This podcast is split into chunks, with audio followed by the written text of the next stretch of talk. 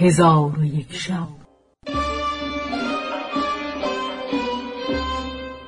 چون شب دویست و بیست و هشتم برآمد،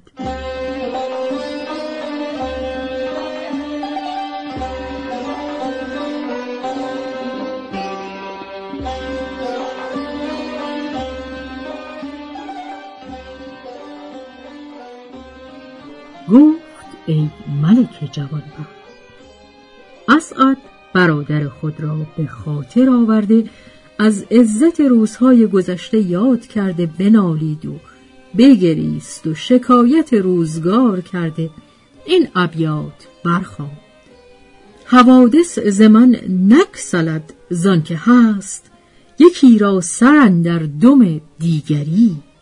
مرا چرخ بد شربت تلخ داد، که ننهادم اندر دهان شکری. ز خارم اگر بالشی می نهند، بسا شب که کردم ز گل بستری.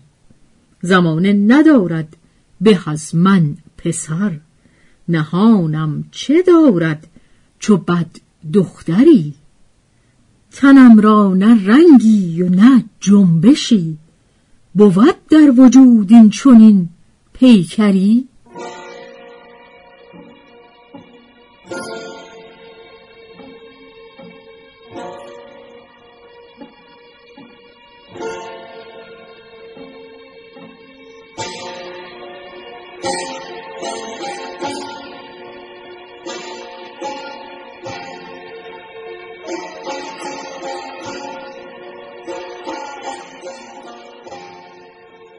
چون اسعد ابیات به انجام رسانید، بسیار بگریست و بنالید و جدایی برادر را به خاطر آورده، محزون و اندوهناک بود.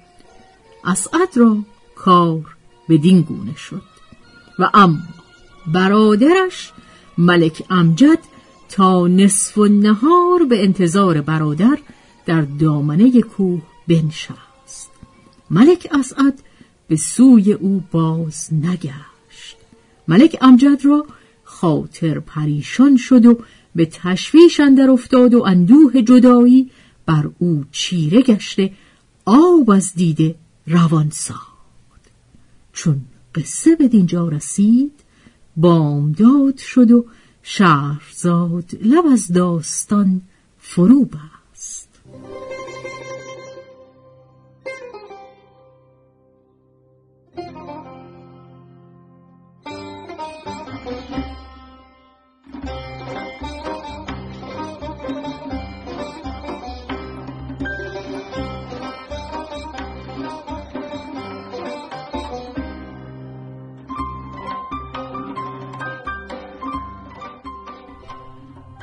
به روایت شهرزاد فتوحی،